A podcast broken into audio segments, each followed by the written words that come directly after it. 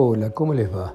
Esto es Lecturas desde Santa María de los Buenos Aires, esta ciudad insólita en este continente desgraciado. Y vamos a seguir un poco más con este, esta parte de la gran aldea de Lucio B. Este político y escritor argentino que retrató aquel Buenos Aires que ya no existe y cuyo relato continúa de esta manera. Mi tía pujaba por abrirse paso, haciendo esfuerzos inauditos para conservar la manteleta sobre los hombros. En la puerta de la imprenta, un joven de 22 años, más o menos, parado sobre una mesa que interceptaba completamente el zaguán de entrada, repartía con dos o tres hombres el boletín de noticias que acababa de imprimirse y contestaba vivamente a las diferentes preguntas que le hacían los parroquianos con una vocecita triple y chillona que en vano se esforzaba por hacer varonil.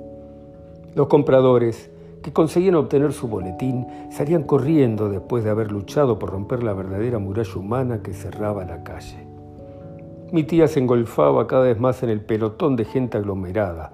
Caparrosa, el cadete de Bringas, un galleguito ladino y vivaracho, había conseguido treparse en una reja y enfilando casi por una tangente al joven que vendía los boletines en la entrada le gritaba, A mí, don Jacinto, a mí, me manda don Narciso, eh, don Jacinto, eh, don Jacinto, don Jacinto, soy el cadete de lo de Bringas, uno para mí, aquí tiene el peso, y mostraba el billete hecho pelotón entre los dedos. El interpelado, después de mucho rato, y aturdido probablemente por los gritos de Caparrosa, lo vio al fin trepado en la ventana y metiendo apenas la cabeza en dirección al zaguán y arrugando el boletín para tirárselo, le gritó, ¡Larga el peso! Ahí va, don Jacinto, ahí va, agárrelo, ahí va y Caparrosa tiró su peso con tal maestría que don Jacinto lo cazó en el aire, ni más ni menos que un gato caza una mosca al vuelo. Caparrosa tomó el boletín y trató de descolgarse de la ventana, pero mi tía, que ya había conseguido abrirse una brecha y tomar posiciones, le gritaba, No te bajes muchacho, no te bajes, comprame a mi otro, esperá. Y diciendo y haciendo forcejeaba su ridículo, que se obstinaba en no abrirse hasta que después de mucho forcejear pescó un peso y estirando todo cuanto le fue posible el brazo derecho lo alcanzó a Caparrosa, que continuaba trepado en la ventana. Otro, don Jacinto, otro boletín para la señora de Berrotarán. Psst, psst, don Jacinto, otro boletín. Seguía gritando y accionando Caparrosa con la única mano libre que le quedaba en su envidiable posición de la reja. Larga el peso, volvió a contestar don Jacinto. Ahí va, ahí va el peso, barájelo. Y Caparrosa tiró el peso y don Jacinto lo volvió a cazar en el aire. Caparrosa se descolgó por fin de la reja con sus boletines y junto con él mi tía y yo comenzamos a forcejear para abrirnos paso a través de la multitud.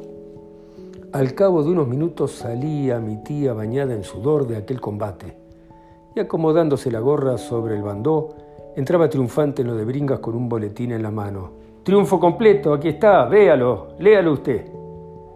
Don Narciso tomó el boletín mi tía se sentó en una silla y los demás circunstantes rodearon al lector. De repente la frente de don Narciso se nubla, mira a mi tía, mira a los demás circunstantes, levanta al cielo sus ojos y con la voz más quejumbrosa y desgarrante exclama, el conde romano, muerto. ¿El conde romano? ¿Qué ha leído usted? No puede ser. Debe usted haber leído mal, exclamaba mi tía sumamente afligida. Sí, señora, lea usted, vea. Tenemos que lamentar por nuestra parte la muerte del joven conde romano. Ah, qué lástima de joven, qué pena, qué dolor. Más una muchacha se va a morir de tristeza. Joaquinita, por ejemplo, la de alegre, está perdidamente enamorada de él. En cuanto le veía pasar a caballo, envuelto en su capa gris, aquella muchacha no se podía dominar y salía a la puerta de calle para verlo. Pobre joven. Y la Vargas, Victorita, lo mismo. Aquí lo encontró una noche y no le quitaba los ojos, dijo don Narciso. ¿Y qué será del ejército enemigo? preguntó uno de los parroquianos. Se lo ha llevado el diablo, pues. Eso no se pregunta. Deme mi boletín, don Narciso. Me voy a casa a darle la noticia a mi marido, que estoy segura de que no sabe nada de lo que ha sucedido. Muy buenas noches, misia Medea. Ya sabe que tengo rica cinta celeste y blanca y coco con los colores de la patria para que usted se sirva cuando regrese el ejército de campaña como usted ha de adornar su frente. De seguro, con usted y con toda su tienda cuento. Ah, la muerte del conde romano no me permite gozar de la noticia por completo. Vamos, vamos, Julio. Y mi tía me indicó el camino para salir. ¿Y este niño es de usted? preguntó uno de los visitantes. No, señor, yo nunca he tenido hijos. Este muchacho es un sobrino de mi marido, hijo de Tomás, que murió hace tiempo. ¿Qué Tomás? preguntó a media voz el interpelante a don Narciso, sin que mi tía pudiese oírlo. Don Tomás Rolas, hermano de don Ramón, aquel empleado de la contaduría. ¿No se acuerda usted, hombre? Ah, sí, uno muy urquicista, el mismo. Ah, adiós, amiguito, me dijo el señor curioso, que tanto se interesaba por saber de mí, tomándome el brazo y deteniéndome mientras mi tía ya pisaba la calle. Adiós. Cuatro balas merecía este como el padre, agregó en el mismo dintel de la puerta, frunciendo el sueño. Yo me escurrí y me prendí del brazo de mi tía, llevando impresa la fisonomía de aquel señor en quien había tenido la desgracia de levantar tanto odio y tanta pasión de venganza. Cuando llegamos a casa mi tío, contra todos los cálculos de mi tía Medea, ya sabía la noticia de la batalla. La casa estaba llena de gente, como de costumbre.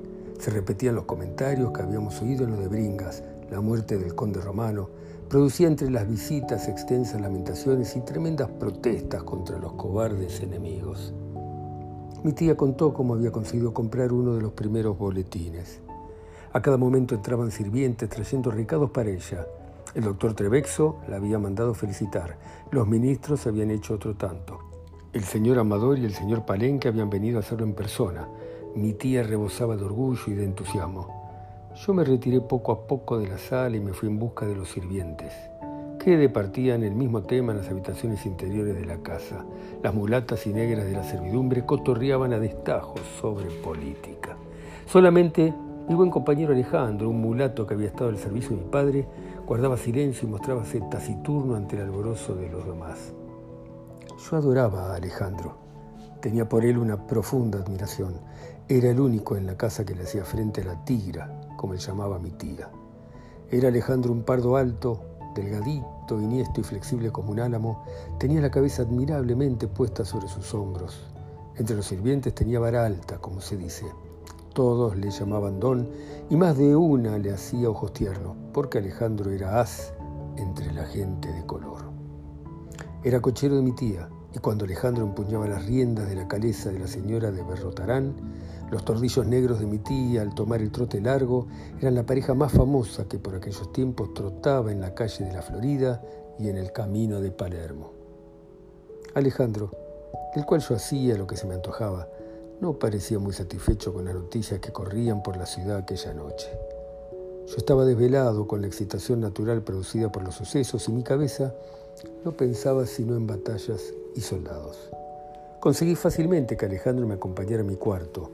Mi tío me había regalado varias cajas de soldados de plomo, entre los cuales figuraba un regimiento de caballería en cuyo jefe yo creía entrever la figura invencible y milagrosa de don Buenaventura, el general y candidato de mi tía.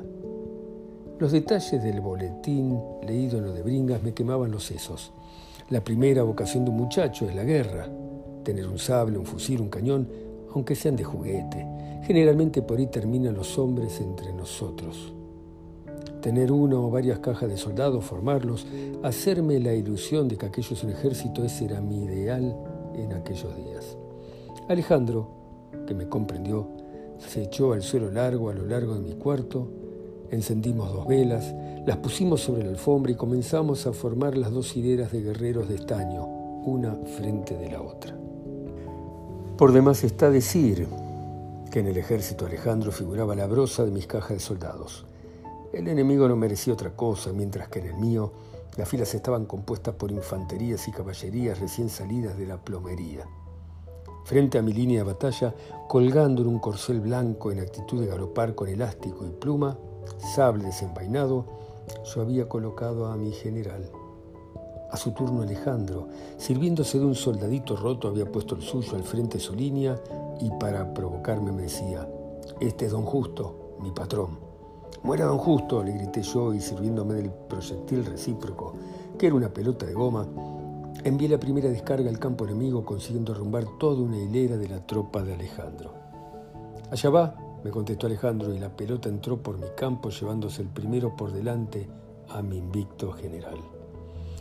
Lancé una mirada furibunda a Alejandro por aquella falta de respeto y con toda la energía de mis dedos volví a parar a mi capitán sobre el campo de acción. Pero Alejandro, con una pasión pueril y tenacísima, volvió a sembrar la muerte y la desolación en mi campo por medio de un nuevo pelotazo que dirigió contra todo mi ejército. Basta, no quiero jugar más, le dije con mal humor. Mira, Alejandro, ¿conoce la tienda de Bringas? ¿Sabes dónde es? Sí, niño, ¿cómo no? ¿Por qué me lo pregunta?